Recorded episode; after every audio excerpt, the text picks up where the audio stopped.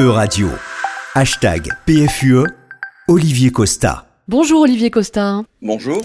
Les députés européens ont sévèrement critiqué le manque d'intérêt de la présidence française du Conseil de l'Union européenne pour les infractions de la Pologne et de la Hongrie aux valeurs de l'Europe. Qu'en est-il réellement? Oui, les critiques sont virulentes. Le 3 mai dernier, le Parlement européen a organisé un débat sur le non-respect des valeurs de l'Union par la Hongrie et la Pologne mais la présidence française du Conseil de l'Union n'était pas là. Les autorités françaises avaient prévenu de l'absence de leurs représentants pour des raisons d'agenda, mais cette défection passe mal car cela fait des années que le Parlement européen exige des actes et que le Conseil traîne des pieds. La France avait-elle fait des promesses en la matière? Oui, le programme de la PFUE promettait de contribuer résolument au renforcement de l'état de droit dans l'Union. Et les responsables français indiquaient qu'ils soutiendraient l'action de la Commission dans son rôle de gardienne des traités. Et ils avaient fait explicitement référence à l'article 7 du traité sur l'Union européenne, qui est l'article qui permet de sanctionner les États membres en cas de violation des valeurs européennes. Et il semble que ces engagements non tenus passent mal. Effectivement, les députés européens réclament depuis très longtemps une action plus vigoureuse à l'encontre des dérives constatées.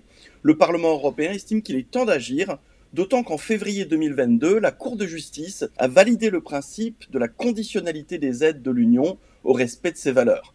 Et donc le Parlement espérait que cette décision importante encourage enfin le Conseil à agir et la politique de la chaise vide de la PFUE au Parlement européen a donc été fraîchement accueillie.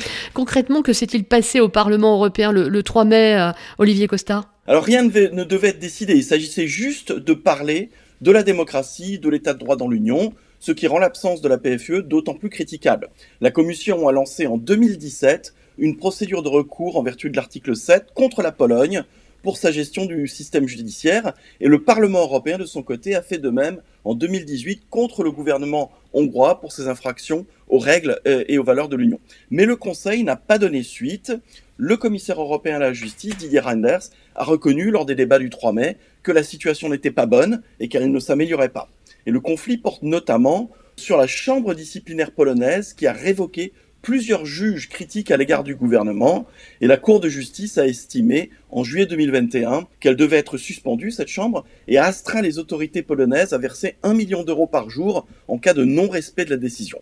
Et pour l'heure, elles font la sourde oreille. De son côté, le Conseil fait le gros dos et refuse de mettre la question à l'ordre du jour. Que, que fait la PFUE bah, Pas grand-chose car ses moyens d'action sont limités. Euh, sur ces sujets, le Conseil est vraiment dans une logique intergouvernementale. Les représentants nationaux y expriment clairement des intérêts nationaux, euh, ce qui n'est pas le cas au Parlement européen. Et l'activation de la procédure de l'article 7, alors elle n'exige que la majorité des 4 cinquièmes du Conseil pour être lancée, mais pour constater une violation et pour prendre des sanctions, il faut l'unanimité du Conseil européen, moins bien entendu la voix de l'État concerné. Le problème, c'est que comme on a deux États qui sont mis en cause, la Pologne et la Hongrie, et qu'ils sont décidés à se soutenir l'un l'autre, le Conseil européen ne pourra, selon toute vraisemblance, pas décider de sanctions. Donc plus largement, la présidence française craint que les représentants polonais et hongrois ne fassent obstruction à toutes les décisions qui requièrent l'unanimité, notamment par exemple à une possible réforme des traités, pour protester contre un éventuel excès de zèle de sa part sur la question des valeurs. Il n'y a donc pas de solution. Bah, la Commission peut conditionner les aides financières de l'Union aux États, ce qui est un levier puissant, la Cour de justice l'a autorisé, mais l'article 7 lui-même, celui qui permet de prendre des sanctions, ne sert pas à grand-chose dans les circonstances euh, actuelles. Et en fait, c'est logique. L'Union européenne n'est pas une fédération, mais c'est un système hybride. D'un côté, l'Union est suffisamment intégrée pour exiger des États membres qu'ils respectent leurs engagements et pour avoir des institutions supranationales, le Parlement européen, la Commission, la Cour de justice, qui cherchent à veiller à ça. Mais d'un autre côté, l'Union n'est toujours pas un État fédéral capable de contraindre ses États membres.